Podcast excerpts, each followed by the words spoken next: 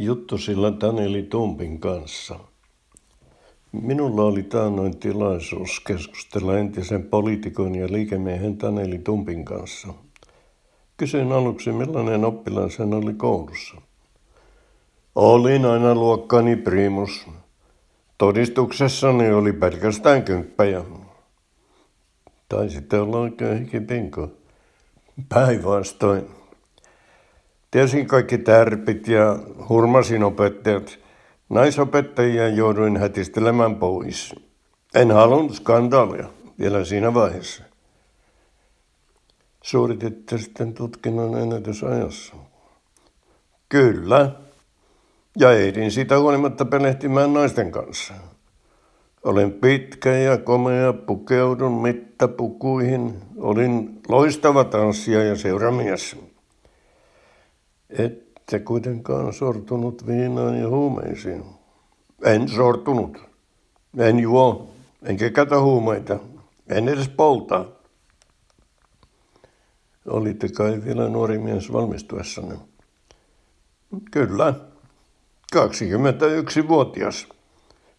Olin luonut suhteita tärkeisiin henkilöihin jo opiskeluaikana. Pääsin nopeasti hyville tuloille ja sijoitin varojani viisaasti. Opin pian, miten osakekaupoilla rikastutaan. Mikä teitä veti politiikkaan? Täytyyhän joidenkin hoitaa myös yhteisiä asioita. Näin, että yhteen etu vaatii yksityistämisen jatkamista ja sääntelyn purkamista. Sitten voidaan verotustakin alentaa. Mutta eikö sitten valtiolle jää vähemmän rahaa julkisiin palveluihin? Kilpailu julkisella puolella vaikuttaa niin, että palvelut halpenevat ja tehostuvat. Valtio voi keskittyä vain oleellisen. Nousitte sitten nopeasti ryhmänä johtopaikoille.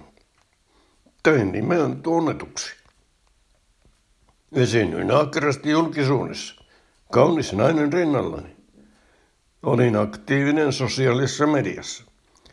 Twitterissä minulla oli tuhansia seuraajia. Karismani puri kansaan monissa TV-ohjelmissa. Lehdissä avioliittoni ja eroni saivat runsaasti huomiota. Piditte tosiaan melua itsestään. En ole turhan vaatimaton. Vaatimattomuus sopii nunnille. Teillä riitti myös arvostelijoita. Väitettiin jopa, että ette aina pysynyt totuudessa. Nimetkääpä poliitikko, joka puhuu aina totta. Jos niin tekee, on pian entinen poliitikko. Sitä paitsi on myös vaihtoehtoisia totuuksia ja rehellistä liioittelua. Olitte vaaleissa valtakunnalainen ääni harava ja kohta jälkeen ministeri. Keräsitte itselleen melkoisen avustajakunnan. Avustajat tekevät työn, mutta ministerillä on poliittinen vastuu. Se on raskas kantaa. Ministerin edustustehtävät ovat mittavat ja puhetilaisuuksia on tuon tuosta. Tein töitä hartia voimin, seitsemänä päivänä viikossa. Siitä oli pakko delegoida. Ette ehtinyt olla kauan ministerinä. Saitteko potkut? En saanut. Erosin vapaaehtoisesti. Julkinen paine kävi sietämättömäksi. Niin, ilmeni, että teillä oli eturistiriitoja ja että olitte suosineet tiettyjä teollisuuden aloja. Eturistiriitoja on kaikilla. Politiikassa syntyy sidonnaisuuksia. Minä vaan jouduin syntipukiksi. Täällä järjestyy kuitenkin hillu paikka. Hyvä palkkainen diplomati toimii Espanjassa. Siitä siirrytte sitten bisnesuralle. Kyllä, rakennutin luksusasuntoja aurinkorannikolle.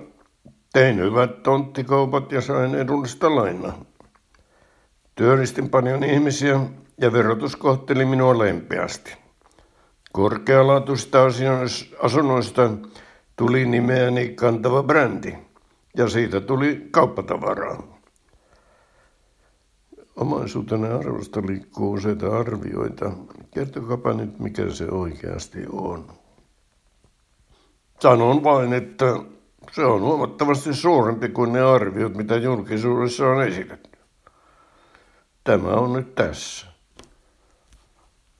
Kiitos.